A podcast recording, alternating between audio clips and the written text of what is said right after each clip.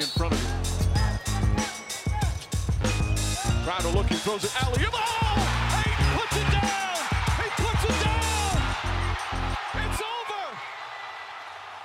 Welcome into the Just Basketball Show for Monday, April 24th. I'm Chris Manning. That is Brendon Kleen. If you haven't already, please subscribe. Give us five star rating and review on your podcast platform of choice. Please subscribe to our YouTube channel. Hit that notification bell. Find us on TikTok, Instagram, Twitter, all your social media platforms of choice. Uh, we have not been one of the Twitter accounts fake given Twitter blue, but you know, only a matter of time. I assume Elon, we're waiting, and then we can complain about it as all these people are doing, which good. Jake Stephens and Dillon Hiser producing as always. We have a jam packed show today. Here are the series we are going to cover Warriors, Kings, Cavs, Knicks, and Suns, Clippers. And we're, our big thing of the day is going to be players of the playoffs. Brendon and I are going to negotiate in real time the four players so far who have defined the playoffs for us. And we're going to come up with a consensus four uh, that'll be the just basketball players of the playoffs so far. The Justies. The Justies. I like that. That's good. I like that. Did you did you did you, did you Kind have of like the? Dundies Yeah, but from The um, Office. That's that's my inspiration. Um, but yeah, I mean, picking four was hard, so I'm excited to get to that. I'm excited to see how we approach this because I went like a little weird, and I I'm I'm very proud of myself for going a little bit weird with two. Like, there's one pick that I don't think you're gonna let me have, even though it's a player you really like, and I'm curious to see how we how we do this. But Brendon, let's start big picture, kind of like uh in a in a weird place here. How have the playoffs been so far? I'll turn this over to you first because we are getting close to the end of the first round, and there have been there's one series that is awesome, that is Warriors Kings. There are a couple series that started out awesome and then have kind of petered out. And then there's some kind of uncompetitive series. And there's one series in, in Miami and Milwaukee that I don't really know what to call it because like Giannis isn't playing and it's weird. And there's Tyler Herro also broke his hand. So weird stuff. So I ask you, how have the playoffs been so far? How has the quality of basketball been so far? I kind of think basketball is in an awesome place personally. I know that, you know, for a while there, I've, I've really been thinking about this because I saw a lot of complaining. Um, and I think for a while there, and you can tell me how you feel because you were kind of in the thick of it with Cleveland. For the mid 2010s, all the way up until basically Durant leaves the Warriors, Mm-hmm. I feel like that team, the Rockets and the Cavs, were the only championship contenders for about five years. And that led to a, a lot of, I think, the narratives around everybody plays the same. And it kind of created a lot of imitators, I think, with the heliocentric offenses that Harden and LeBron were running, that everybody thought their guy could do that, whether that's Trae or Luka or even Giannis, I think has as he's gotten further away from trying to do everything, I think actually has gotten better. I think you could say that a little bit about Ja even today, but I think the variety and kind of like variance that we see in how each team plays. I mean, look, like Philadelphia and Brooklyn, that has not been an awesome series visually to like consume if you're a basketball lover, but it's been close. And those teams are playing a rock fight of a series. And then you have, you know, the Kings and Warriors who are playing, uh, you know, games in the 120s, and you have the Cavs and Knicks who are in a similar type of rock fight with different kind of components, very guard heavy. Whereas obviously Embiid is the focal point. For, I, I just think everybody's doing things a lot differently now, and everybody has a really thin margin for error, and it's wide open every year. I, I think it's been awesome. I know the actual series may not have lived up to the expectations. The only one that I'm really bummed by, Chris, and we're not talking about it kind of for this reason, is I thought Lakers Grizzlies was going to be like a classic, awesome series. And honestly, all three of the games have kind of sucked. The the high point of Grizzlies Lakers was a low point, which was Dillon Brooks, you know, hitting LeBron below the belt, and Yeah. I'm just kind of over Dillon Brooks. Completely, entirely over Dillon Brooks. Yep. Not talking to media um, after that whole snafu. Well, did you see the not did you see living the- up to his talk at see- all with his performance? Like, did, yeah, did, did you see the quote he gave after practice on Sunday? I didn't. So this is uh, Tim McMahon from ESPN tweeted this. Uh, shouts to Bill DiFilippo, friend of the program, who put this on my radar. Otherwise, I would have missed it as well. Dillon Brooks, I'm just going to read the tweet.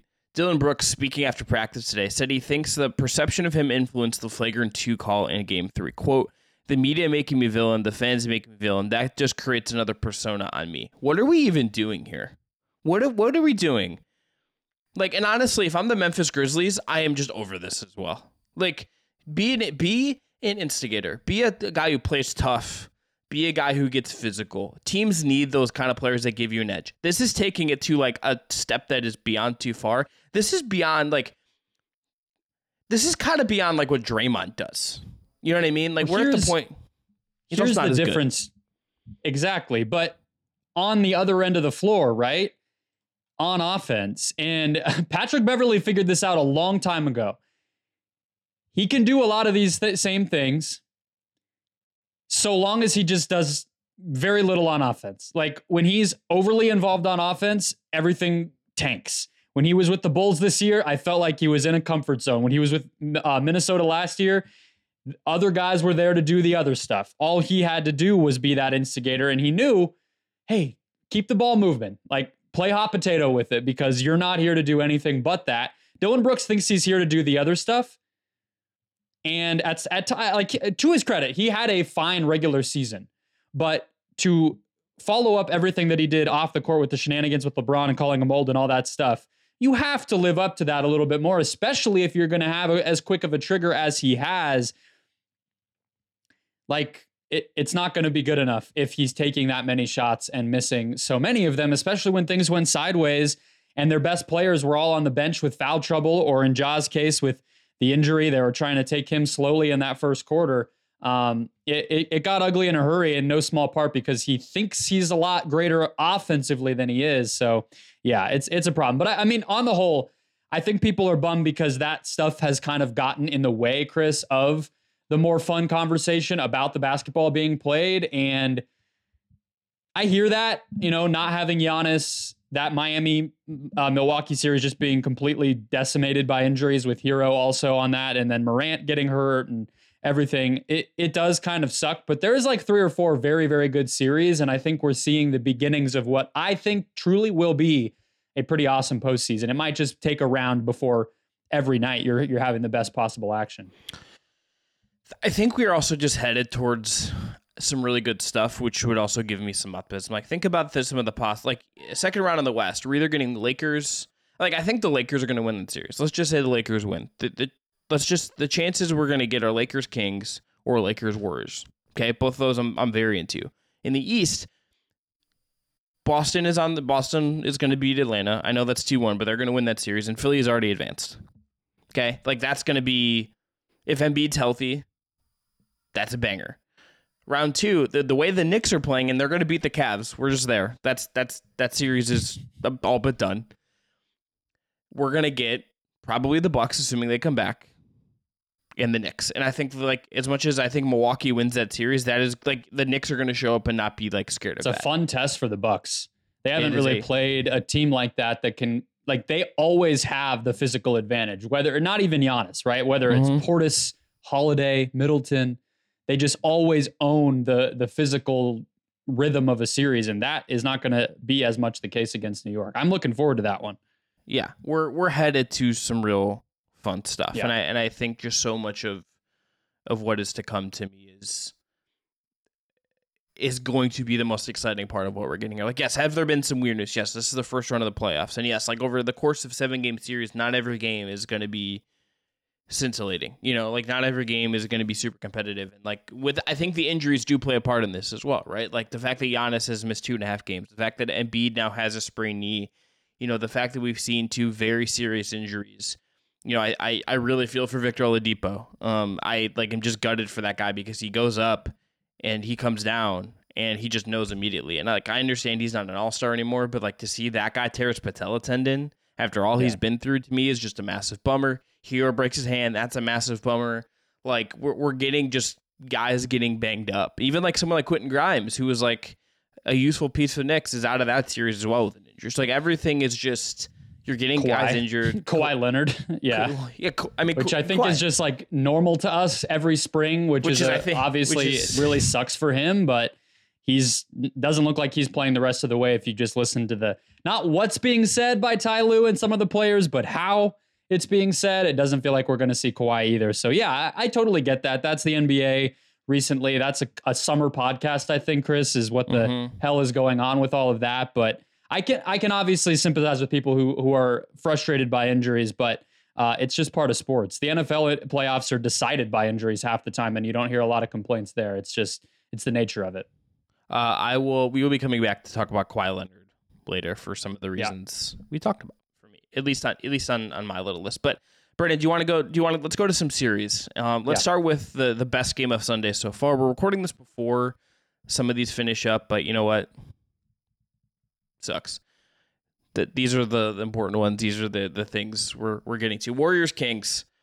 I want to start at the end of the game. So the Warriors win 126 to 125 so the Kings try to do a thing, I think. I without seeing what Mike Brown maybe said about a post game or like looking at the exact diagram or and everything. The Celtics, to me, this looked like a, a stealing of what the Celtics will do with Jayson Tatum sometimes at the end of games, which is they will put him in the backcourt and let him gain a ton of steam and have a screen set for him and let him get into the lane.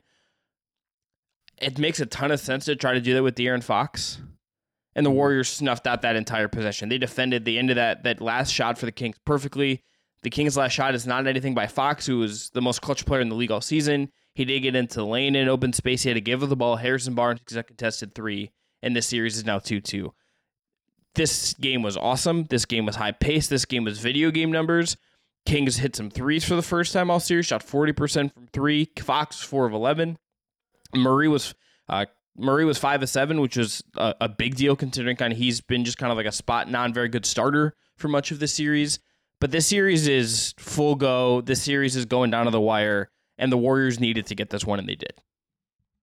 So, do you not think that was the best plan of action on that last possession, or what was your com- what did you come away with? Because you you didn't seem to love it, but I feel like getting a Barnes.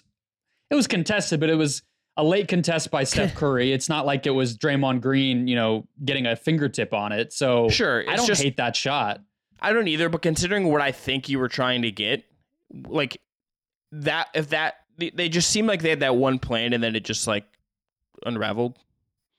And that was just kind of a tricky thing. And it's like, you're like, they clearly had this plan to get Fox like loose and it just, just kind of bumbled its way. Yeah, but I mean, look, a, like it, he's not getting the ball all the way. He's not getting all the way to the basket in that spot against the Warriors defense. So if it, if anyone thinks that was like on the table, I kind of think you're wrong. Like even at his best in this series, he's really only getting layups when mm-hmm. he runs in transition. There's no half court dunks in the lane by De'Aaron Fox happening because Kevon Looney and Draymond Green have been very good. And Steph jumped the screen and and and forced him to give it up. Obviously, you want the ball maybe in his hands more, but if the choices are a a contested pull up mid range jumper by De'Aaron Fox or a Harrison Barnes catch and shoot kind of pretty open left wing three. It's your veteran on your team. It's not like the ball ended up in Murray's hands or sure. Dave Davion Mitchell's hands or whatever. Like Barnes, you know, he's one of six from deep. Maybe that affects how you feel about it because he wasn't necessarily the hot hand by any means. I don't know. I think all things considered, it's a fine shot. Um, given the circumstances, you know, with having to to bring it from the sideline and and not getting, you know, a full head of steam and trying to manufacture that head of steam, like there's only so much you can really do in that spot. And I, I feel like a kick out from Fox to Barnes is a, a pretty good end result. Yeah, I'm just being a hater. I'm watching it back now, like on loop, uh, pulled up. There's a really useful Twitter account called Hoops underscore Bot that pulls like clips from Reddit, and uh, this I'm watching their like their clip of it. So like what I what I what stands out is number one, I love that the Warriors put Draymond on Fox for like long stretches, and they did to it close here the game. Yeah, to close the game. I thought it was in a little bit in the third as well, and it worked. Yeah. Uh, Curry does a great job on this to when he when they're they're trying to get Fox on Curry because Barnes screens. It's not a good screen, but Curry steps out. He pokes the ball free. That to me is really maybe the key of the whole play. Is that Curry pokes the ball free and Fox has to recollect and then switch directions again, and then he runs into Draymond, who's just not gonna like De'Aaron Fox is awesome. And in a tight space like that, he's not going to get around Draymond. He's not going to beat Draymond physically ever, even if he has a full head of steam. So I think you're And right. he's about like six two, right? So like you know, there's only so many Yeah. options at that point. Yeah, and it's you know you're right. You get the shot Curry contests all that stuff, um, and then you get the, the Malik Monk like slam of frustration at the end. But like the Warriors, just I think just at that moment, like that you see that's to me that is like know how that is like Yeah. That is just those guys showing up and Draymond being in that spot and doing what he did. It's just like he is in that spot. There's probably no one I would trust more in the NBA to make that kind of play and to be kind of exactly like locked into that kind of moment. And look, kudos to him. He came back, comes off the bench, and he like defensively is like a real, real Yeah. like real reason. Even though Fox like has had this great series and big series and has the most points of any Kings player over the first four games of a series. He beat Oscar Robertson's previous record in this game. Like Draymond kind of did like he doesn't even have a good offensive game, but what Draymond does, I think was really a huge, huge part in how like the Warriors just did enough defensively to kind of get out of this one. Absolutely. Um, funny that uh, we were Oh, criticizing actually, Dillon Brooks wanna- for. do you wanna, I got a Mike Brown quote about the final play. Here we go. okay. Mike Brown, this is from uh, Matt George, who does Locked On Kings. Mike Brown said the plan for the final shot was to flatten out the defense and live with Fox's attempt. Harrison Barnes decided to set a screen to get a switch for Fox, and it resulted in the open three. Um, Brown said he liked the call by Barnes, but that's so that apparently was improv. That apparently was like a, a read in the situation by Harrison Barnes. Okay. Yeah. I mean, that makes sense. Obviously, I don't think that they were scripting the pass to Barnes. I just think if that's the bailout opportunity, it's not the worst thing in the world. But uh, funny that we were making fun of Dillon Brooks for being a little too confident offensively after getting, uh, you know, some stuff happening to him off the court. And then Draymond did the same thing and also was pretty inefficient. But I guess, you know, seven assists, zero turnovers, and four offensive rebounds. That's probably the difference of why he's not going to get hit in, with that in the same way. Um, yeah, the Warriors, the way they play defense situations like that, they're able to take more risks than anybody in the NBA because they know each other and because they have a, a scheme and are coached and have the chemistry to take up more space than it feels like any other team of five people in basketball can. They're just they're just able to do that. And and I think it's it's awesome to see when it happens in those big moments. Steph Curry calling a timeout that they didn't have to give the Kings the chance. Not so great, but um, big picture on this series, Chris, I feel like one, two takeaways from this on, on more on Sacramento's side. De'Aaron Fox deserves a huge amount of credit for the series basically being played on his terms. Like Steve Kerr is feeling like he needs to match the Kings scoring. That's almost all coming from Fox. You know, in this game, Murray was able to make some spot up threes, but other than that, nobody cracked 20 points. Monk didn't have it going. Sabonis didn't get to the free throw line once. And so Fox being great enough offensively that rather than try to slow him down, Kerr's instinct is we have to match his scoring. That's pretty impressive. I guess you could say that putting another defender would more be responding to Fox, but I really see it as he is so much of a threat to create every single time he's on the floor that Kerr knows he needs to keep up with that, and that's pretty impressive. Um, he's a bona fide superstar, and this series to me is really, really showing that. I, I was unsure if obviously their ability to continue to play so fast would translate. That has translated, and I was worried if his jumper success would translate because this is really the first year from mid range and from three that he's made enough to make the defense pay. And obviously, there's a, I think it's reasonable to be a little bit skeptical on that, that it's going to carry over when he's facing more defensive attention and everything else. And it has, without a doubt. He's shooting 47% for mid range in this series, which would be still a career best mark, not quite the 51% he got in the regular season, but that's to be expected. And then heading into this game, he was 33% from deep and he made 4 of 11 tonight, which is just a touch over that. So that has carried over and he's making them pay when they leave him open on the catch, when he pulls up from deep, when they go under the screen. Um, and obviously, you know, that that really deep pull up mid range jumper that's almost a paint shot. It's like halfway between a floater and a jumper half the time. You're not really sure what he's going to do. That's going mm-hmm. in too. He's been huge. He is ascended. He is just dueling Curry, and like I I love that we're seeing them go back and forth at each other at times, and like Fox is drawing fouls off of Curry and like really frustrating him defensively. Like it is, this is just a real elevation, and particularly with Sabonis not having this like a, a peak Sabonis series, that this has just been kind of a hard matchup for him. I think it even makes it what Fox is doing even more impressive. And if and if this game with the four of eleven from three, if that kind of buoys him forward as they go back home to Sacramento and the cowbells are back and it's raucous and it's the series gets deeper and deeper, that feels like only more of an advantage for for Fox. And like what maybe this is like a, a sign of what is to come for these two guys. I think I think that is just really interesting. And I, I also look at Murray and it's like, is this is this just a flash in the pan thing for Murray? Or is this like a hey, like this guy is hanging a little bit now and we can we can get some of these threes from him and maybe maybe you don't need to worry about that if Monk is hitting or if Huerter is hitting. I mean Huerter only took one three in this game. And Murray don't think you can count seven. on Huerter hitting. He's like, so maybe really some of that changes. Series. But I, I you would feel pretty good to me if he can go in that environment and do that. I would feel pretty good about what, what you're getting from him in, in just that sense. Yeah, for sure. I mean, with Murray, there's nothing really making me feel like he can't keep it up because it's just a confidence thing for him. You know, um, they're going to be able to generate threes for basically whoever they want, whether that's in the pick and roll on drive and kick stuff or whether that's with the dribble handoffs from Sabonis. I thought that part of his game was working pretty well today, better than it has in other games. Um, and maybe they just switch it over and they say, okay, less less Huerter on some of those dribble handoffs and more Murray, and and that can can help them go forward. Um, I think the Kings are the better team right now. To me, uh, it feels like they have better depth and more balance. They're not so tethered to one player like the Warriors have been with Steph. Although Clay and, and Poole played really well tonight, even even Wiggins. So maybe there is more balance developing for Golden State, but I feel like through four games, Sacramento has had that. But I think they need to finish it in six, and that would revol- involve doing it on the road. Uh, they're, they've they've dug themselves a hole now by not stealing one of these games in San Francisco, where they now either need to win it on the road or try to take a game seven from Golden State, and neither one of those sounds like a whole lot of fun. No, um, I think that I think where I go is like I wonder how the Kings feel as they go forward, and like I, I one of the I think having Harrison Barnes on their team is going to be particularly helpful. You know, even if he has off shooting nights and even if he has some of these moments, I think having a guy that won a championship, that has been through things with that Warriors team, that can tell can kind of help keep them grounded. Like Fox has never been through this.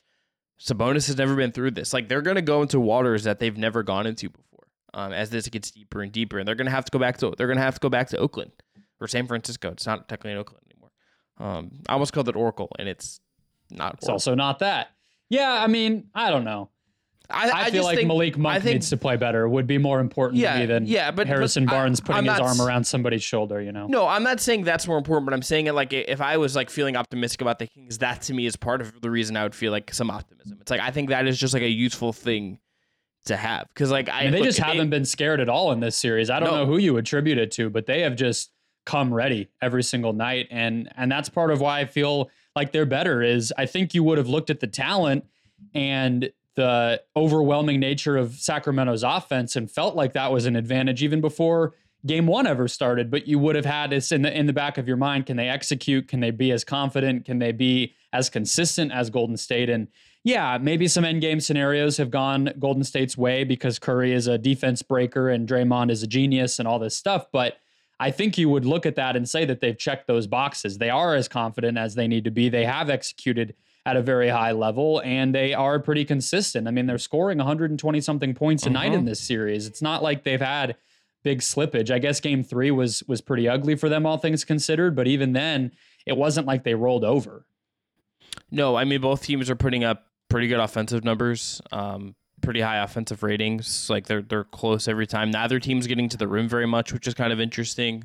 There's like a lot of there's there's a good amount of threes and there's a ton of mid range shots. Like this series, this game in particular, kind of settled and took a lot of middies.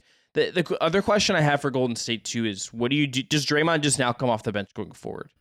Is this just like a no, thing that you do now? The next game, I think he'll start the next game because um, you just need Poole to be the the secondary creator when when Steph's not in there, and, and there's kind of a million ways to get to that, right? It's like he could be a direct replacement for Steph. He could be the first sub in when Looney leaves the court in the first quarter, he could be any, you know, I think that's what they were trying to do there is not get off to a bad start offensively and let Sacramento take them that that way. Maybe they do. Maybe they keep it. Um, I, I feel like it would actually, to me, be more likely if they would bring Looney off the bench going forward than Draymond, and we've seen them do that before.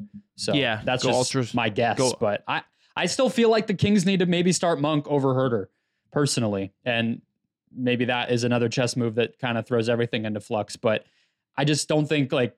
At, at, before, at least Huerter was just missing the shots he did take. Today, he didn't even take them. You got to do something about that. Yeah, I think uh, I think that's fair. I I I hope the series goes seven. That's all I really want. Yep, it's been the best one. It's been by far the best one, I think, in terms of stakes, in terms of what's actually happened on the court, in terms of what's at what what could happen if one team loses or one team doesn't. I mean, the Kings pull this off. This is ripple effect. Yeah. Like emanating out of Northern California. Uh Brendon, let's move to Cavs Knicks, which can I can you start on this one and where you want to go? Because I like I did Locked On Cavs about this and you I've I was blowing up your phone like talking about this series. And I'm very much just like, I think this is either over Wednesday or Friday. This is not going seven. Cleveland is not winning this. What's stand, what is standing out to you from this series? Where did Cleveland lose its way here? Yeah. Um where did Cleveland lose its way here? I think it's to me now that we're 4 games in cuz we had a debate when game 2 was such a clunker, right? About kind of whose fault is this? What's the root problem? Is it the lack of the fifth guy? Is it the lack of a of spacing? Is it the young guys being young and inexperienced, making boneheaded decisions? And the way that I've come down after four games is it, it's a lot on coaching. Because it's not so much that coaching can make up for those list of things I just said. I, I think Garland not being aggressive and effective from the jump of these games is is just making life harder for everybody. I feel like Mobley has not been able to be involved and find ways to be impactful offensively quite as much. I think Jarrett Allen is getting gobbled up on the glass every single night. And there's on and on a bunch of reasons you could go with. But the me- the main thing to me is you look at their inability to stay with one plan of attack that works for more than even half a quarter at a time, let alone a quarter or a half a game. It's like there's blips of, okay, you know, the Garland Allen pick and roll was working really well in game four. Beginning of the third quarter, that's what allowed Garland to end up with pretty good numbers despite an awful first half. Well, then they didn't go to it anymore. You know, um, certain things that I feel like have have gotten real offense rolling for them. Like, you know, they've they did a, a Garland Mitchell Mobley Spain pick and roll at one point. They've run they were running some double drag with Garland uh, with LeVert as a screener to have uh, Brunson become involved defensively, either get a switch on him or make him need to rotate get some offense going that way. They might, you know, get some catch and shoot threes for LeVert or Osman or, or Coro at times because of some nice ball movement and bending the Knicks defense. And then they just go away from it. And it's either that the players aren't recognizing it or that the coaches aren't acknowledging and identifying and game planning for it. Either way, to me, that comes back to coaching. Yes, there's a certain amount of responsibility for the players to go out there and punish what's what's there. The Knicks are a very clear defensive team. They drop, they clog the paint. Tom Thibodeau's been doing this for a decade. Maybe there's some new wrinkles, whatever, new talent, new players. They have a lot of length. I get all that. But there have been success points for the Cavs and they have not sustained. And so to me that's that's the biggest disappointment for this team and I do feel like as much as you can blame a whole number of other things, the number one for me that I feel like is causing them to be in this hole is they're they're facing a team that's just being coached better and better prepared to execute what needs to happen to win games.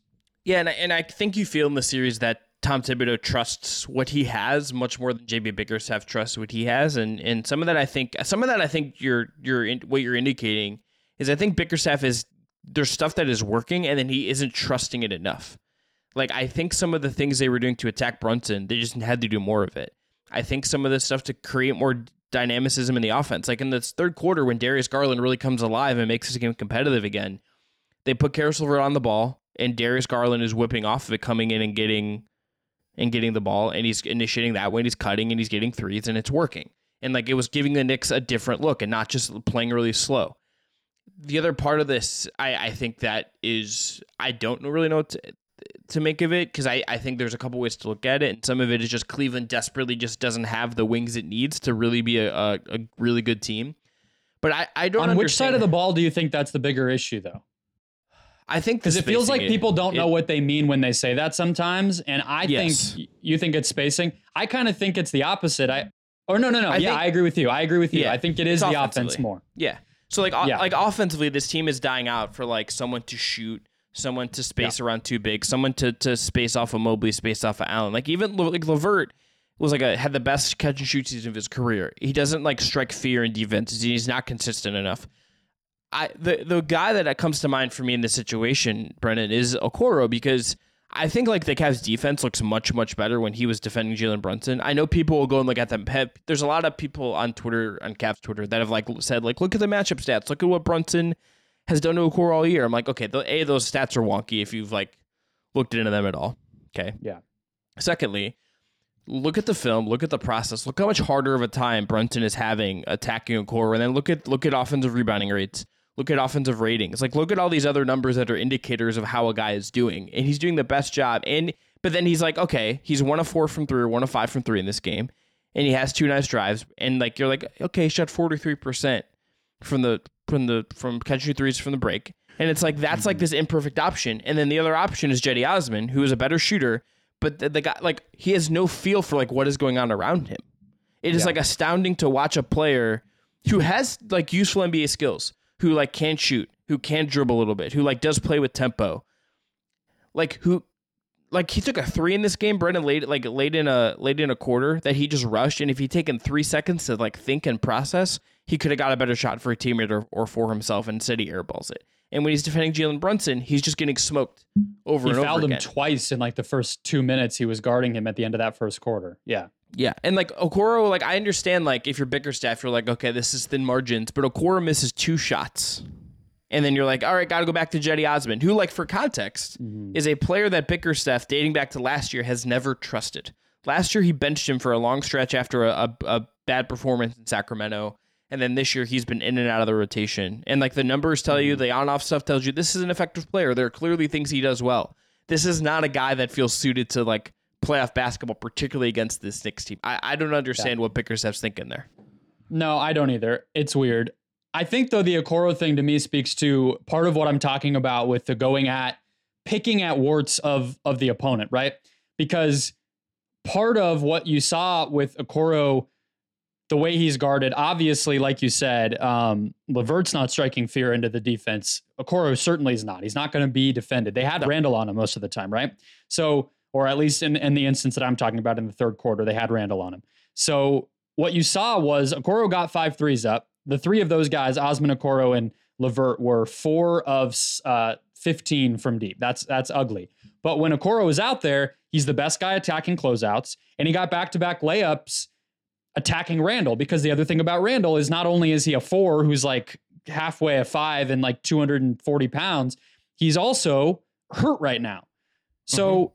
that's actually not even a bad outcome of a possession, in my opinion. Is it the the number one goal you want in the half court is to get Okoro driving off of a closeout? Probably not.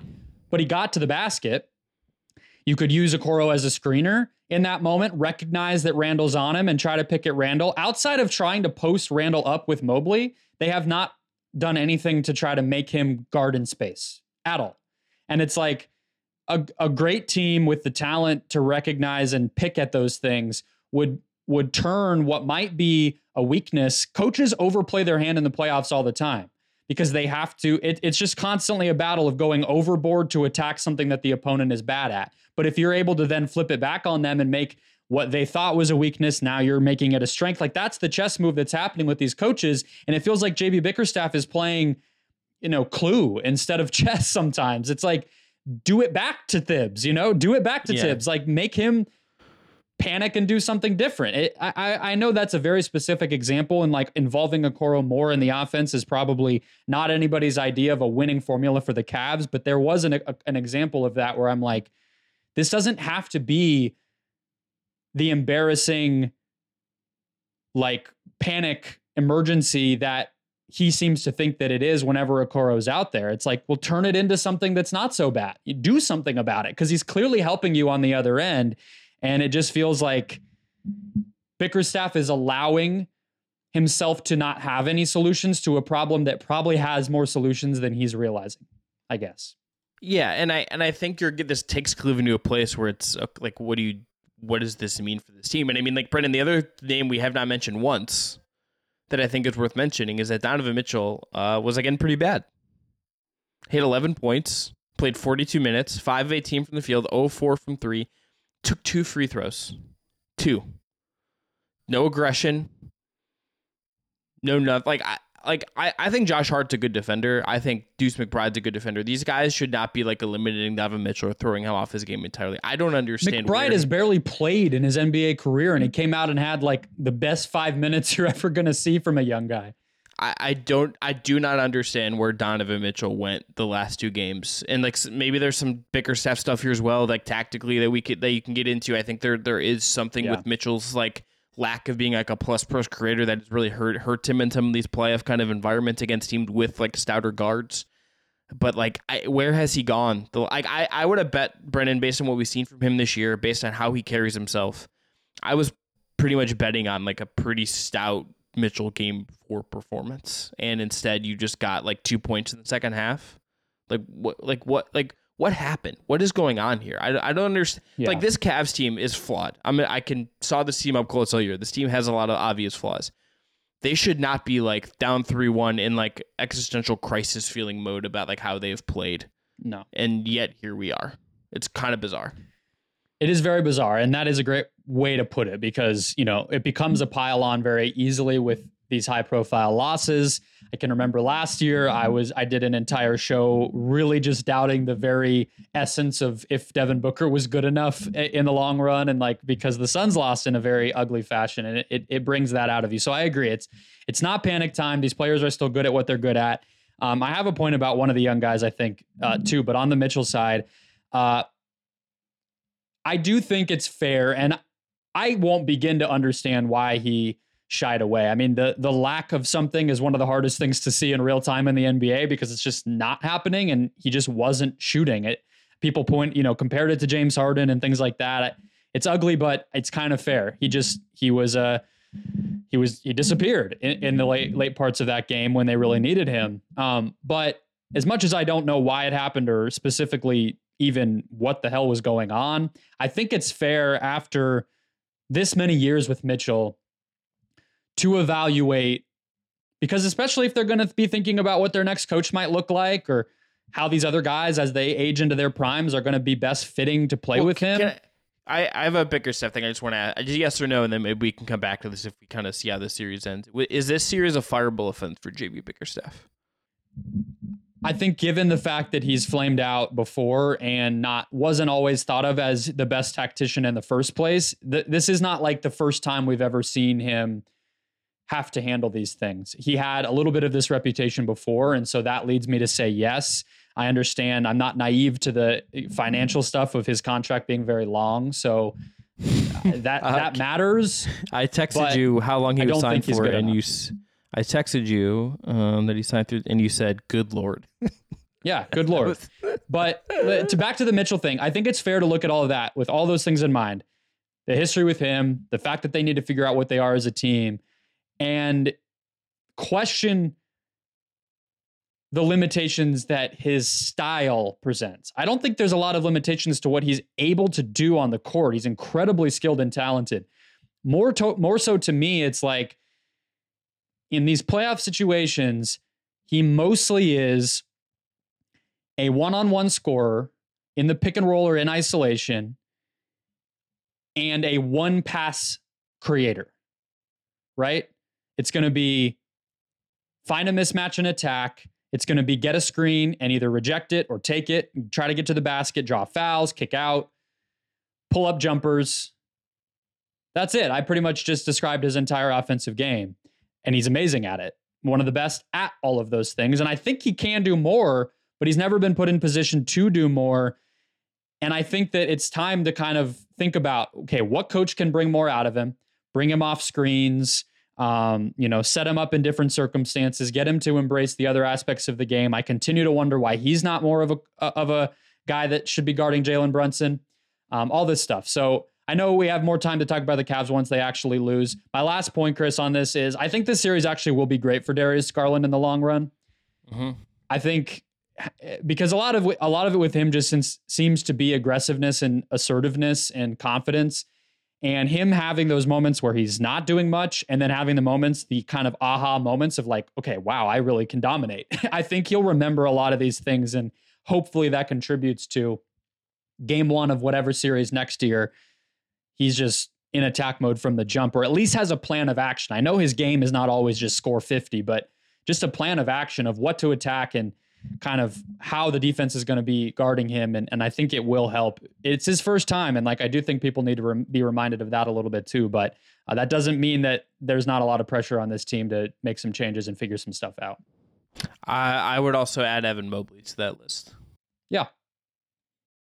He is he was a little more aggressive in game four, but there's going to be a learning curve. We should we should should hit a little bit on the Knicks, who are just mm-hmm. playing awesome. I think Mitchell Robinson has been like a maybe the most like important player for them this entire series. Hartenstein is also just helping to kick Jarrett Allen's butt. Like, let me put this to you because I tweeted this and I had some people disagree with me. The Knicks have two of the 20 best centers in the NBA. Is that yeah crazy? Yeah. Uh no. I I think Hartenstein is awesome. I think Mitchell Robinson is like a little up and down and he's awesome. And they got them at like great values. Like they're kind of te- like showing you like how to you can like build a good center rotation without like you know how many teams would want to have Isaiah Hartenstein as their starting center? A ton. Yeah. A lot. A lot. Yeah. And he one other thing on this, I feel like Johnny Bryant, who runs the Knicks offense and has been in Utah with Quinn Snyder and has been the associate head coach with the Knicks since Thibs took over. Uh, future Cleveland Cavaliers head coach Johnny Bryant. Is that what you're future going? any anybody head coach Johnny Bryant. Like I don't know why he's not getting interviewed. He he has completely flipped Thibs's reputation on its head and has turned this Knicks offense into something really really formidable. Like I know they isolate a lot and I've looked into the numbers on this of like passes per game and things like that. They don't rate very highly, but I think that's because Randall and Brunson are so good at scoring one on one and and they like to slow the game down and it it works to their benefit in a, in a lot of cases. But on the possessions when they do decide to run offense and actually get everybody involved, the ball moves so well. And they don't have a ton of spacing. They don't have the best passers, but somehow they just keep working and working and working through a possession and eventually a a good enough shot always seems to come along for them. And uh, yeah, he tip of the hat to him. Obviously, the player's executing it as well, but um, that's the thing. When we were talking about which place the Cavs wing stuff hurts them, people have been saying, well, they need the guys to go check Brunson when he's going off like this. I'm like, the Knicks scored 102 points. You should Their be able to keep up with that. Their offense is yeah. not smoking hot right now by any means. No, like this series has been like like the offensive rating for the Knicks in this game was 114.6. That's like about league average. That's not like anything if you're a quality enough team that is that should be insurmountable. Like, yes, are they goosing that with offensive rebounds? Yes, but like it's about an average offense that is like not a great effective field goal percentage, not a great turnover percentage, not an overwhelming free throw rate. Like they're killing you in the offensive glass, and they're killing you by your offense not being good enough to overcome a like if you're a team that has aspirations to be anything you're you should be able to beat a team in the playoff series that your that, that your defense has largely held up, and then you're beating a team. You should be able to beat a team that has like an average offense. You just kind of should. Boy, oh boy, tough stuff. All right, let's go to Suns Clippers. Brendon, this series feels a little bit close to over to me. Um, yep, Suns up three one. The Suns up three one. Doesn't seem like Kawhi is gonna play again. But here's my only real take on this series that I that I feel good about. No, well, actually, I want to salute Chris Paul for a second for the other night when he didn't realize the ball hit the rim and then he threw the shot up and it went in anyway. And like KD and, and Book were just like looking at him like, "Come on, man." He's just smirking like, Love that. Shout out to Chris Paul. They honestly really- needed that moment because Yeah. uh, they, they kind of yeah. had to stick up their butts. And, you know, it, it, there were some tight, uncomfortable moments in this series. And then they finally all just sort of like laughed and celebrated. And it was like, okay, we're up 3 1. We're going back home. Like everybody can chill. And like that moment, actually, I think will, they might look back on that one and be like, damn, okay. Like that's when it felt like we could let our breath out a little bit. But yeah, also the point guard making a play in the fourth quarter. It's classic stuff yeah, in that building I- too. Yeah, yeah, awesome. Just you know, full circle kind of right moment. What I also just think is, I think this is the kind of series, as much as it has not been, it's like going to be over in five, probably. I would imagine. Fingers crossed.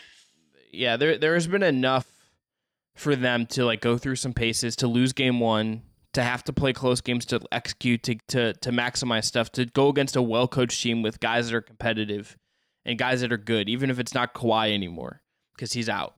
I think that has been good for them. I think for a team that is so on the fly, that is so figuring this out as it goes, I think for them as a group to go through that stuff, I am. Mhm. I think this has been an at, least as as much as it's going to be disappointing for us as basketball fans that we're not seeing like Kawhi go toe to toe with this team in the same way anymore because of that injury.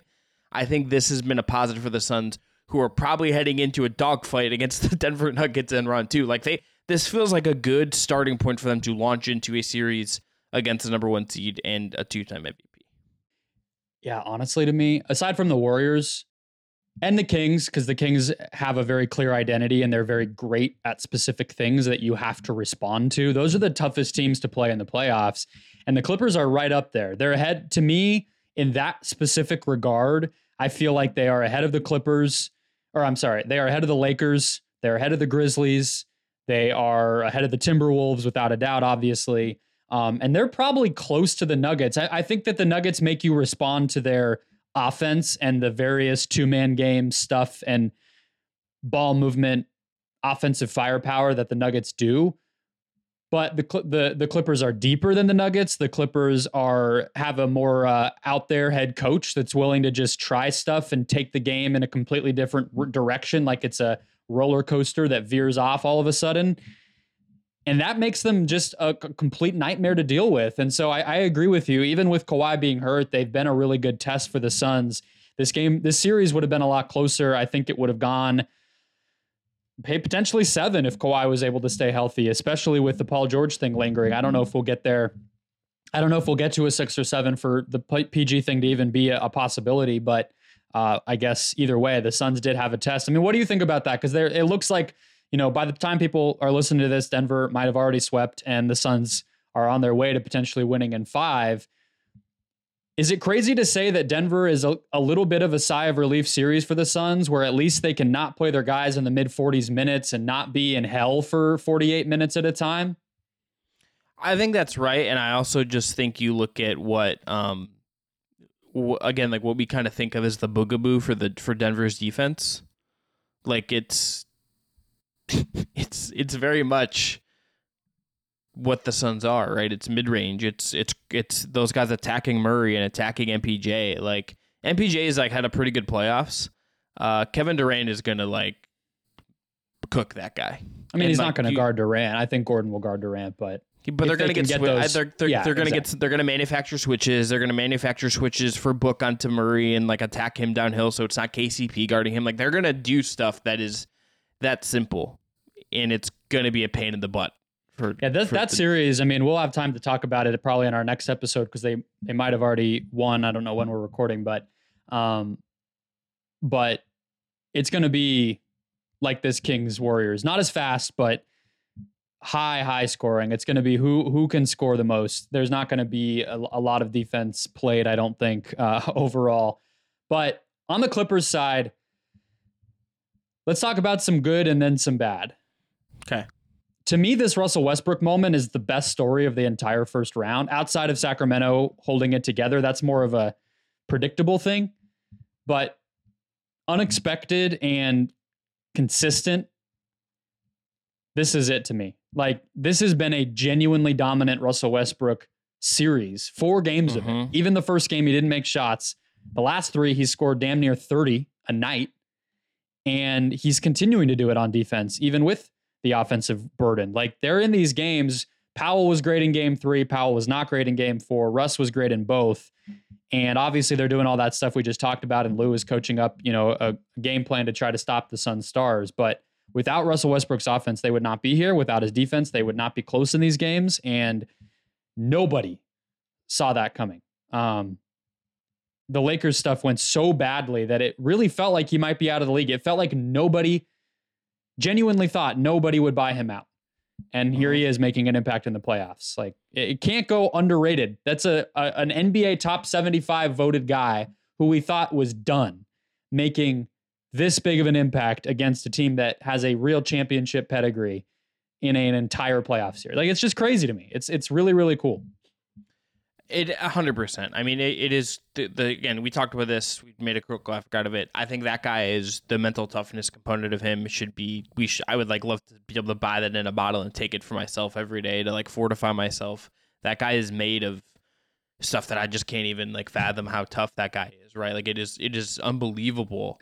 But I just I didn't think think, that- he had the athleticism and the like ability to stay healthy. I mean, I know he's always played. That's never really been his issue, but this is like a later stage version of him, right? It's not just like time has passed, so it's such a surprise because, you know, we just saw him play poorly for a while. It's like he also the ability to just physically make the impact that he is at his age when he has looked so cooked is also pretty crazy. Like it's one thing to have the mentality. He kind of always had that, but it felt like his body and his you know processing just couldn't do it anymore. And now he just he just can all of a sudden. And some of that maybe some of that's just he, he's in a work environment he wants to be in. Because like it was pretty clear at the like think about the the the night LeBron scored or broke Kareem's record. Like it was kind of just like what is Russ doing? Like this it was very weird and awkward and you could kind of tell like he wasn't in the flow with everyone else. And there was like reporting that like Russ was like like Anthony Davis was frustrated with Russ, and that's why he was like sitting down at that one point. Like there, like that Yeah. clearly wasn't an environment. And then Paul George has been like welcoming him, and I think Ty Lue has been Ty Lue for like all like if you have there's some things that he I know that drives Clippers fans crazy, but that guy has always kind of like welcomed people and really embraced like what guys are. He did that in Cleveland with Kyrie. He did that with Jr. Like he's doing that with. I'm sure there's parts of Kawhi that he probably finds frustrating a coach, but he embraces it and he gets the most out of like what his teams are year after year after year. Russ, like I this think- is maybe like the best case for Russ is to end up in a place like this. yeah no that's absolutely true i think you're right and i think the Lue factor doesn't get talked about much with him that this is not the first time we've seen that happen even in a playoff environment with a Lue coached team he's been i think his front offices have had the trust in him that he can maximize some of those players that in other environments weren't playing well and maybe we all thought that chalked that up to lebron in the past but this does kind of prove that he has played an element in putting those guys in position to succeed uh, on the court, but also just empowering them. Um, what do you think of Lue as a playoff coach? I think he's, I, I mean, not even just a playoff coach, but especially in the playoffs. I think his embrace of risk and taking of chances, game plan wise, makes him one of the most nightmarish coaches to play against and to try to beat. And as much as there are some of those bugaboos that I know Clippers fans don't like, I mean, his teams are routinely very good and win a lot of games. Like I, you know, you can get mad about Marcus Morris, or you could appreciate that, you know, you were pretty good anyway, and your stars never play. Just my two cents. I'm not a Clippers fan. I don't watch them every night, but come on. He he would be in a top three coach for me. If I could like pick a coach now to like lead my franchise, it is Spoelstra, Ty Lue, and like maybe just by default like Pop or Steve Kerr. But like Pop just as like an advisor, and Kerr maybe is more of like a in person kind of thing. Those are like he's up there to me. Like it's un- it's mm-hmm. there, there's not even a question that I think he's one of the top couple coaches in the league. Like and all that. Like honestly, like one of the like I maybe he wanted out, maybe he like needed the break that he took. But I, I've always kind of wondered if like Cleveland could have found a way to make him the head of whatever they were gonna do post LeBron and how how things maybe look differently for them. And like obviously it's worked out to some degree. You know, like they got Donovan Yeah. Mitchell. They're like like they got back Crazy to to think if he had coached the Lakers too. Yeah, I mean, said no like, it- look, yeah. Frank Vogel did a great job, and like, look, Ty Looney was worth there. Like, he wanted the money he deserved, and he got it mm-hmm. from Steve Ballmer. he so didn't want to be him. tied to LeBron with the contract lengths and all that. So I Yeah, get it. he's I think he's really good at what he does. Yeah, he's a very, very had- smart guy. I he's the best. I had one more thing on the Clippers, kind of on this note. Well, they haven't lost yet. Don't want to count them out, but if Kawhi doesn't play, I mean, they might win, even if it goes seven. I just, I, they're not gonna. I don't think they're gonna win. Um, do they just keep with this holding pattern? These guys are hurt every single spring, every single year. I. What even is the pivot? Is the thing? I mean, trade one of them, you probably still get a lot, right? I mean, at least for Paul George, I think you would. I think people would be a little questioning of Kawhi for physical reasons and for what's his whole vibe reasons. But I think you could get I, good stuff if it- you really wanted to. yeah, or do they just? I mean, but do you do you maybe just need to reset all once? Like, if you trade Paul George, is Kawhi going to be like, yeah, man, that's cool. We can just take like a half step back and like. I no, maybe I- not. you know what I but mean? then there you go. There's your pivot. You asked what the pivot is. I think trading both of them would be a pretty obvious pivot. man, that that that I'm not be the saying they should. I'm just asking, like, what what do they do? They have the the deepest, most theoretically talented, most expensive roster in the NBA. They have a great coach, like we just talked about. Mhm. I don't know what else. What else can you try besides just continuing to cross your fingers? And maybe that's what you do when you have superstar players in their primes who fit well together. Is you just keep rolling it back and crossing your fingers. But I would be exhausted working in that organization with this outcome at the end of the tunnel every year. This is where like I wonder what we don't really know what he's thinking, but like I wonder if Ballmer's like I've had enough of this and we need to like do something different. Like I wonder Yeah. if that comes into mind for him. I we don't, but we don't know. Did you see the the tweet of that he kind of just had his arm around Kawhi's shoulder post game yesterday? Eh, I they were just kind of like walking. That's just it's a bummer. I mean, like I, as much as it is about basketball, it's like kind of like the Oladipo thing you were saying. It's like, yeah, I'd be exhausted to be one of the people working in the organization. You know who I'd be more exhausted being is Kawhi. Mhm. Like Your body, body just, just not keeping up with ability and talent and you know goals of life. Uh, hey, I want to win a championship again. Your body says no thanks. Like it's it's it's not easy. Yeah. All right. Let's go to the players of the playoffs, Brendon. Um, let's just. I, I'm Kawhi's on my list. Kawhi is my first nominee. We're just gonna dive right in and talk about him. Okay. He was the best. He was the best player in that series before he got hurt, and I understand he got hurt. But it only played two fit- games. Look, here's here's just look. We're so early in the first round that I'm gonna be weird. I'm allowed to be weird in the first round of the playoffs. I feel passionately about this, so I'm nominating Kawhi. I think he was the best player in that series, and it's like part of the story of these playoffs that he got hurt, and he was the best player again in that series, and maybe the best player in the freaking playoffs before he he's down. So I I'm just nominating him because I feel like he was that good. And like it's gonna get lost. It's gonna get lost in the shuffle. We're gonna be in another round here soon, and we're gonna forget about the Clippers for a couple months. I, I kind of just want to shout out Kawhi. Yeah, give me your four. Just all of the No, I, players I that know. you I, had on I your wanna, list. I want to nominate as we go. I want to have. I want to. I want to let this breathe a little bit. I, I know. I want to. We have to vote as we go. I think. So is Kawhi? Are you good on Kawhi? Well, it's going to be compared to right. my guys. So All right. So uh, that's my. we first can go one on. We can go back and forth, but Yeah, I think we go have back to and- decide at the end because All right. um, Okay. we have to make our cases. There are going to be some close cuts. There's going to be some some outside looking ins. Um, my number one is in the same series. It's Devin Booker. Devin Booker is also on my list, so he's going to get on.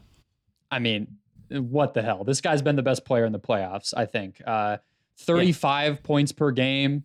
He is averaging um, like three steals per game on top of it. I think over a block per game.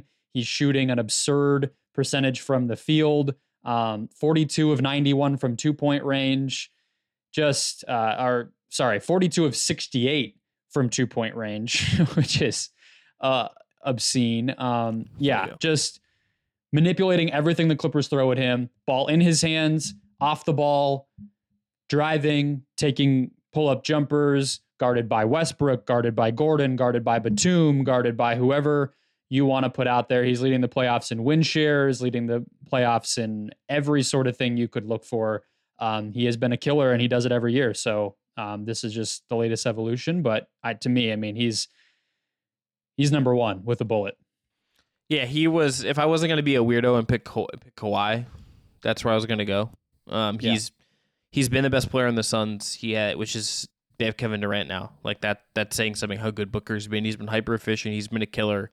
There, there's just like no way around the fact that he is just like killing it. And I am I'm perpetually just very much blown away by every kind of little thing he does and how good he is and how he just like he knows how to assert himself. It is like if I if I was like the Cavs, I'd be like Donovan Mitchell. Can you watch some like Devin Booker film and like see how this guy is like w- like able to just keep asserting himself and be relentless? And there's just like things he does that are just perfection. I mean, Uh, what do you think he- specifically he does that sets him apart from somebody like Mitchell? I think we I- talk about this. I can- I th- I can sing a Booker song all day, but I uh, I'm a I'm a homer. I think there's two things. Number one, he's a little more patient. I think the patience to me unlocks a lot because he can read the defenses at a, at, a, at his own pace, and it allows him to drive and it allows him to find the right spots pretty much every time. Sometimes I think Mitchell is like forcing shots just a little bit. Um, and I think his footwork. I think his footwork and his ability. Like Mitchell has really good footwork and he has really good strength and explosiveness, but Booker's just got a little more of like a craft that allows him to hit some of these tougher shots. I think a little bit more consistently. Yeah. So that's that. That to me is the separator between those two guys. Absolutely. Um. Okay. Back to you. Um, I'm gonna go. I'm gonna go Mitchell Robinson. That's my pick from that Knicks series. I think he has been Nick, the Knicks' most important player in that series. He is killing Jarrett Allen. He is feasting on the offensive glass pretty much every night. He is contesting shots. He is pretty much like the tone setter for that Knicks team right now. Brunson's been awesome. You know, like RJ Barrett has had two really nice games, which is we didn't talk about, but like has really come alive in these two games at MSG, which is good for RJ Barrett, who did not play well in Cleveland.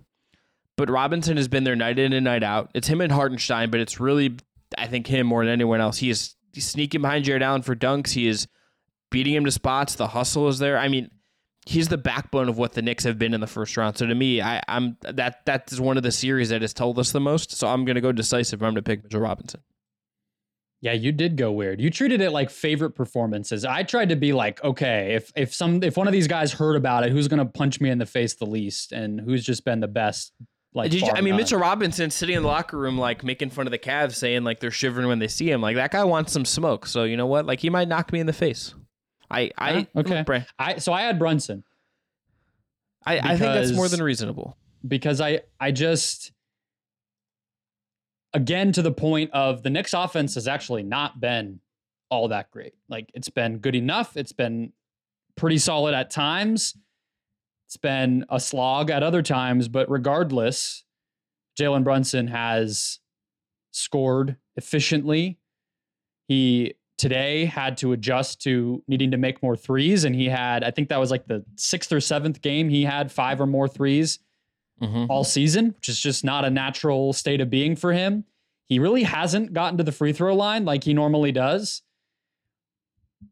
It's been kind of ugly. He's had to make a lot of tough shots, but I think the the kind of poise and aggr- just like relentlessness of it to me is is what sets him apart. And obviously, them being up three one, he's played four games. Some other guys haven't. I get that, but um, it's it's it's it's him to me as far as I, I honestly he's my only guy in the East.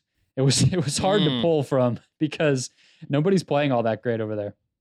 No, you're right. My last, though, I only have one more pick because I've we both picked Booker. I have my other players from the West. I think the Brunson one is a good shot. He'll probably win out over Robinson in this discussion. Um,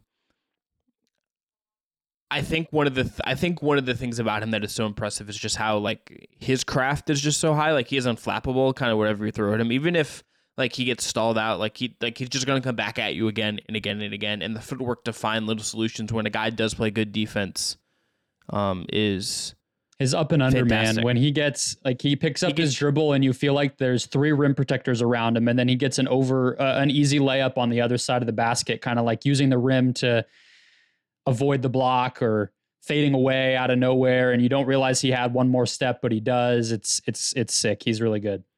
He uh, also is like really good at like finding a good shot after he's like lost his dribble and he needs to. He's got like a little superpower to like fake a guy enough where he can get a even if he doesn't make the shot, like he's able to at least get it off and lay shot clocks. Like that guy is that guy is really really good. The Dallas Mavericks really messed up, man. They really messed did. up. I think about that every time I watch him play, and I'm just like Dallas really just like didn't understand what was going on here. They did, but I think he- that they insulted him, and Yeah. there was maybe Fair. no opportunity to negotiate. Or they realized they realized they realized too late. He um yeah, he's going to be a real pain for he. I cannot wait to watch. Assuming like these both these teams make it, and I think they will. I cannot. I cannot wait to watch Jrue Holiday guard him for an entire series. Yeah, That's gonna that's gonna fucking whip. or Jimmy Butler, I guess. Got to give the Heat some respect, but Just Kyle Lowry just pull like showing up at age thirty seven, just getting up in Jalen Brunson's grill. you said you had one more. Yeah, it's De'Aaron Fox. Yeah, I had I Fox mean- as well. Okay, like I I- he has to be like he has been awesome in that series. He's fourth in the in the points. He's fourth in point uh, among all players in the playoffs so far in points per game. We mentioned earlier he's passed Oscar Robertson's record of the most points ever scored over four first four games of their playoff career by a Kings player. He has Like, the same going- amount of points as Steph Curry through four games. They're equal, That is in- 126. To the fact that he's doing that is insane. He's doing it on good, pretty good efficiency. Like Yeah.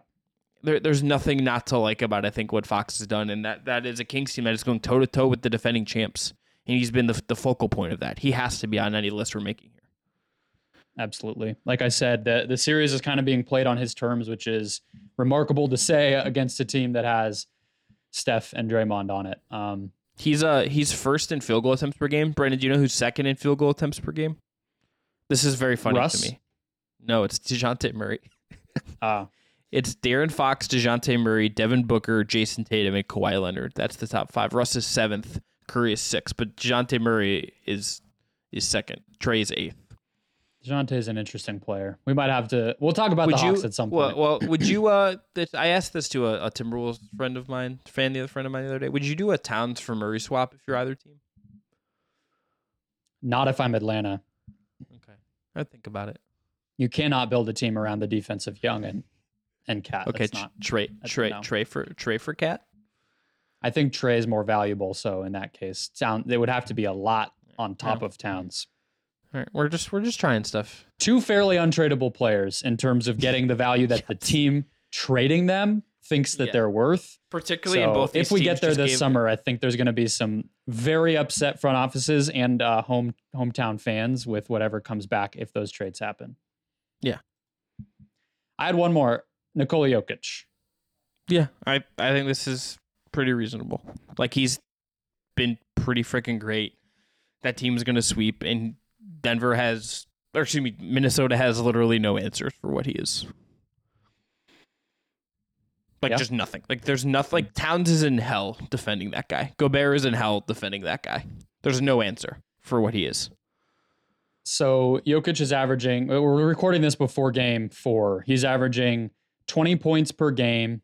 He has uh, over 10 rebounds and I believe nine assists Mhm. per game, and he's shooting 57% from the field. That offense is scoring like 120 points a game. Um, can't forget the Denver Nuggets. They're the only team not struggling at all, and that should mean something. So it's part of why I had him in there, even though he hasn't had huge nights. He hasn't had to. So, all right. So we have Kawhi, Fox, Booker, Brunson, Robinson, Jokic. Yeah. So my here, my here are the my four nominees: Kawhi, Booker, Mitchell Robinson, De'Aaron Fox. Yours are Booker, Jalen Brunson, De'Aaron Fox, and Nikola Jokic. I feel like a coward for not putting Jokic on there. I feel wrong, to be honest with you. Like that's my that to me is is uh not great. But so okay, Booker's a lock, right? Yeah. We have to go with Booker and Fox. We both had them. Yes. Booker and Fox. Okay. So I, I think Jokic should be on there. I think we should reward the top seed. I think we should put him on there for what he's doing in that series. Not playing with his meat, as Doc Rivers would Yeah. say.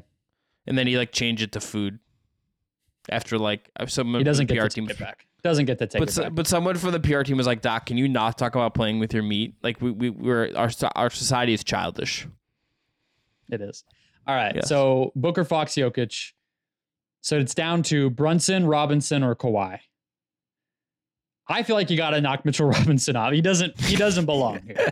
as, as good as he is, he is a standout role player. He does not belong upon, uh, among the four best players in the entirety of the NBA I- playoffs. I'm, but like I just answered this in a different way, and I'm gonna you, did, should roast that- me for this. that's okay. I just have he's just been like kicking Jared Allen's ass for like an entire series, and it's like it's we it's should do pretty- favorites at some point because I would have a very Yeah. different list. Okay. And I'm happy I to do that this as- list. I just I just go with vibes, Brendon. That's that's my energy sometimes. I just want positive vibes. Um, I I feel like if we're gonna do this, I feel like maybe we have to go Brunson over Kawhi. Kawhi was better minute per minute, but Brunson has played more games, and his team is gonna win the series. I want to have one of your picks on the list though, and if we pick, if we pick Brunson, then the our four is just my list. Well, So let's but I go with mean, Kawhi. to- All right, Kawhi Leonard. Congratulations. He probably cares about this much as he cares about the the championship in Toronto. Um, I like Kawhi. I just the Kawhi thing just feels so emblematic to me the first round. I thought he was the best player, and it's like ah, he's now hurt. It just feels like so emblematic of what that Clippers team is and what these playoffs have been with guys getting hurt. Yeah. I don't have any good Um, Kawhi thoughts. He's a robot killer assassin when he plays, and that doesn't happen enough. Yeah, yeah. It it's it's. I I wanted seven games of that Suns Clippers series. I don't know if you could have taken it, but Didn't. I really wanted it. No, because uh, they're having to play Booker and Durant like 45 minutes a night to win. So it's fine if you do that for five games and you get like a week off. It's not fine when if that goes seven. So yeah, Hundred percent. Mikal Bridges deserves a shout out here, I think. But Well, should last you- couple games just- he wasn't good enough. yeah. So let's just we we have our last topic of the day. We're just gonna do like five minutes on the Nets. Um. So Marc Stein has some news out on Sunday in his newsletter on Substack that like they're like they're they want to keep Cam Johnson. Bridges obviously is untouchable, but they're they you expect some offers on DFS and Royce O'Neale. Makes a lot of sense to me. I, I think like the nucleus of their team going forward to me is Claxton, Cam Johnson, and Bridges, and you're trying to find guards that are not Spencer Dinwiddie and and their other guys at that position. You're probably trying to f- like keep developing some wings. You know, we'll see what Cam Thomas ultimately turns into, aside from just like a a, a pure bucket. Um, why are you shaking your head at me? No coach has ever trusted him. I, I don't think he I don't think he's gonna play defense enough at the NBA level to What To- is to like? Is he? It's like him and like Bones Hyland are like the captains of just like the the all offense, no defense vibes. It's just funny because I felt like Jacque Vaughn would be kind of give him a shot, and he did. Obviously, he was going off when the team didn't have anybody when Durant and Kyrie trades had already happened and the guys weren't back Mhm. in. But then he went right back to being a DNP. And I kind of take what the coaches are telling us with their rotation decisions with some of that. But anyway, I agree with you. I think I, I'm not saying cut him, but it just doesn't feel like he's going to get a shot because if he's not, if he didn't get continue to get a shot on this year's team, which was like below 500 down the stretch, I don't know when he will. Um, but yeah, I agree with you. Guard guard is number one, and then I think another big is number Mhm. two. My question though is, is this the season? Is this the off season where you already start thinking about a star trade? Do they try to reset ag- already again with being in the mix for a superstar if one becomes available? Or do they lie low? Nick Friedell had a good piece about Sean Marks on the record basically saying we want to build a little bit more organically this time around. Mikal feels like a great centerpiece to do that. And it was all about how sturdy Mikal Bridges is. Um, but Sean Marks doesn't get to pick. Joe Tsai gets to pick. So what do you think? Do you think that they actually play things patiently or they get tantalized with their pool of assets to go get another star if one is there?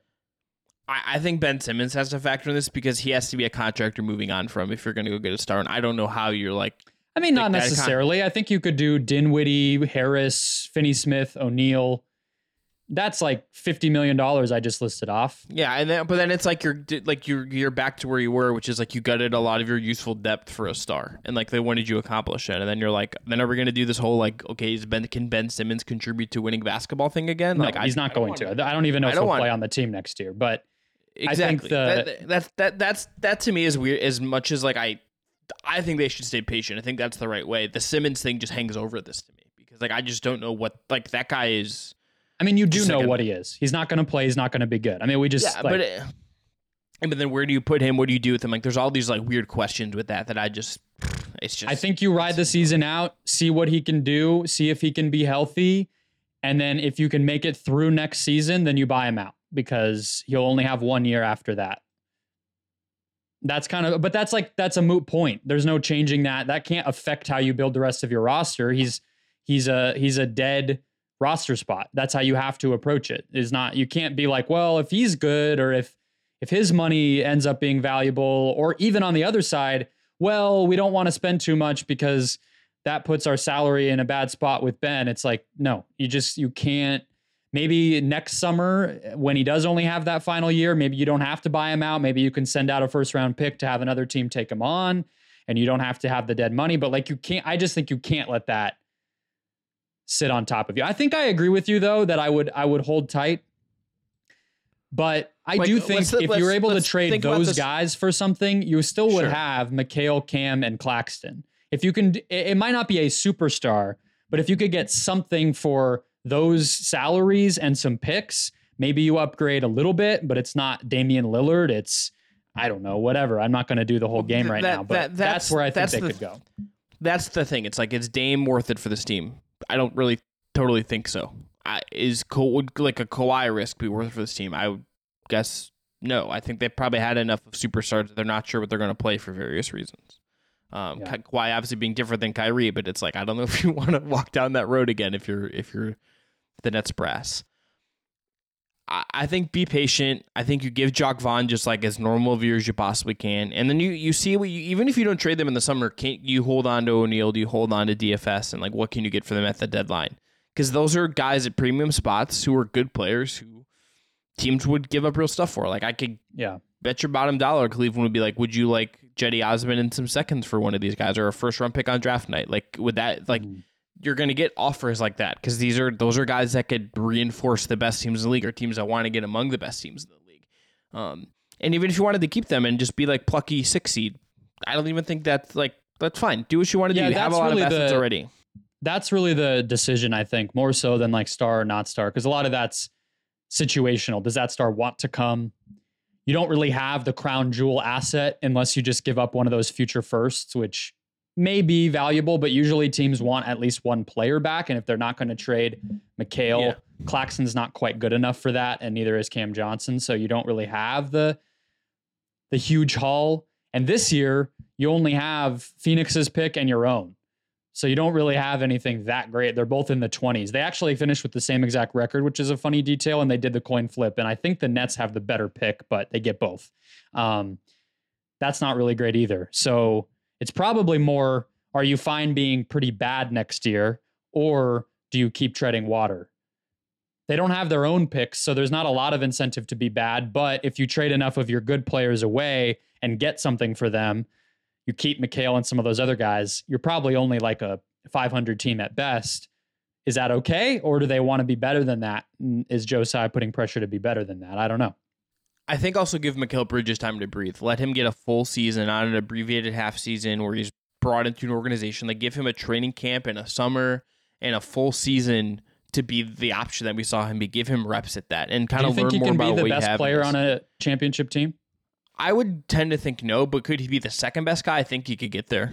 I think he absolutely could get there, and I but I think he's I think it would benefit him to spread his wings a little bit more as we saw him do, but just let him do it more and more and more. I don't think that would be a bad thing for Mikal Bridges to spend next season in a normal environment, no trade speculation, a team kind of building itself, and get a chance to to breathe and get a chance to kind of experiment and play around with stuff and, and learn how to be that lead guy and get the reps at being that kind of scorer and like get on his Khris Middleton path, right? Like that's kind of what I would imagine for oh, Drew Oh, he's already path. better than Mikal. He's already better than but, Khris Middleton. But I mean, but I mean that role. I mean like number two guy off of like a super duper star. So when the Nets do go make a trade, if they're the team that is like, how about a bajillion picks for Luka Doncic?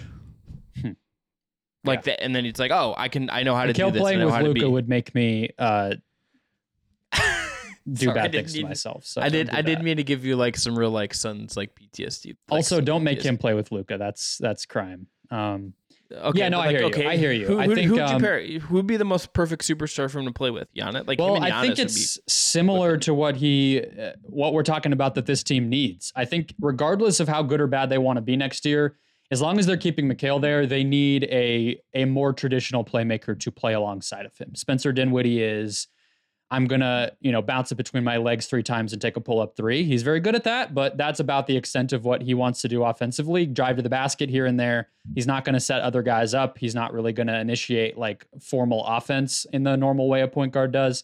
So I think you need that regardless of of whatever you do. And I think that's the type of player that I would like to see Mikal play next to long term is some sort of lead creator that he can attack the second side with, he can come off screens for, he can maybe even set screens and and be a, you know, kind of mismatch creator with all that stuff. I think that's kind of the the best course of action for him. Maybe not Giannis, but a guard. I mean, everybody might- can and- play with Giannis, yeah, but like yeah. picture perfect, you know, it's it's somebody like I don't know, like Ja. Sure. Uh, looking, that's maybe why the Grizzlies wanted to give hit the Batoma pick. I'm looking at the market. It feels like the the point guard market. It feels like that might be, be something you get via trade. It's like okay, Kyrie's a free agent, not going to do that again. Obviously, D'Lo's free agent. That's not what I would want. Like, do you want to be the team that gives Fred VanVleet a big contract at 30? I thought about that. I don't think it's the worst, but he's not really a traditional point guard either. He likes to play with other playmakers. So maybe that works, but I don't know if I'd be they also don't have cap space, so it would right. be weird so to make this it is work. yeah. Yeah, so then it's like you're getting into like Bev and Schroeder and Gabe Vincent and Javon Carr. Like you're not getting like a the point guard you're looking for. You know who would fit really well as a playmaker on this team? Who? Uh, ben Simmons. Should have seen that one coming, and like you, you know, you just, I just forgot. Walked you right into it. Just, I think that's a good note to end on personally. How about Just- uh? Well, they don't have the cap space, but Austin Reaves. Just, just get all the I internet's think you favorite just need players. a, I think you just need a like James an Harden. advantage creating point guard. James Harden. Yeah, James Harden. Run Um, it back. There's just not a lot of guys like that. i- really the the weird thing about The the, pro- league yeah. right now. Um, How much money not a lot Joe, of players. Joe like Conley. spent to- might be fine. Conley might be like a for decent ye- placeholder for a year? for- yeah, yeah, for a year. Yeah, sure. I'd be, ch- and then hold your assets for like that player if it becomes available. Yeah, I could Mhm. see that. I could see that, or just like you know, um, I don't even have a good joke. I'm just like looking at the guards. I'm just like, man, this free agency class is not going to be. There's just bad- not a lot of point guards in the league that are good. It's it's really that, like that a- are good. that are good in the way that there's. It's a, a good in the way we are talking about. Yeah. Good in the way that you have a lot of shooters around, you have a, a good co playmaker in Mikal, and you just need somebody to kind of be there for those guys. Um, Could they and, get and Tyus? make could they everybody get better. Tyus? Could they get Tyus Jones as like a clone? Like that would be like a good like he like just Yeah. table literally just. I think set Monte table. Morris is a is a free agent. Like He that's another stopgap. not good in DC. No, he not wasn't. He hasn't been, you know, he's he's overmatched being a starter. But again, if they're going the route of like take a season to just kind of keep getting better, Sure. the young guys, you know, that could be an option. But yeah, it's it's going to be interesting. They need that type of player. I think maybe they look a little less traditional. Maybe it's like a Kyle Anderson type of like a, a forward playmaker. Trey Lyles is available, and you just kind of try to bring as many of those guys in and share the ball and and keep it egalitarian and keep Mikal on the ball. And maybe he gets hits a ceiling on that. But if you're just try to acquire picks and assets, and that's what next year is about it's not terrible. I just I think to maximize everybody on your roster, it'd be best to have a player like that. All right, let's end there. I'm Chris Manning. That's Brendon Kleen. Please subscribe, rate, and review in your podcast platform of choice. Subscribe on YouTube if you haven't already. Follow us on TikTok, Instagram, and all these other places. And uh, thanks again to Jake Stephens and Dillon Hiser for producing. We'll be back later this week with more playoff breakdowns. Maybe the Cavs will be gone by then. Maybe the Suns will have advanced. Maybe we'll we'll learn more about I don't know some other teams. Maybe there'll be more scuttlebutt about who's going where. Maybe get a coaching hire. You never know. Nick Nurse or Ime Udoka could be head coaches by the time we record next. But I'm Chris. That's Brendon. Peace out, everyone. Enjoy the hoops.